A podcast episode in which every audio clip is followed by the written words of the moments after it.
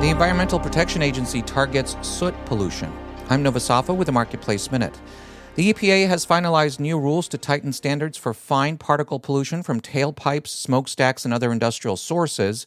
Soot causes serious illness, including heart disease and asthma. Industry groups say the rules could shut down some power plants and refineries. The Boeing MAX 9 plane that lost a door plug mid flight last month did not have bolts attached. That's according to initial findings from investigators. The FAA is conducting a safety audit of the MAX manufacturing process. Disney, Fox, and Warner Brothers Discovery are teaming up to create a new streaming service that will provide access to a host of professional and collegiate sports.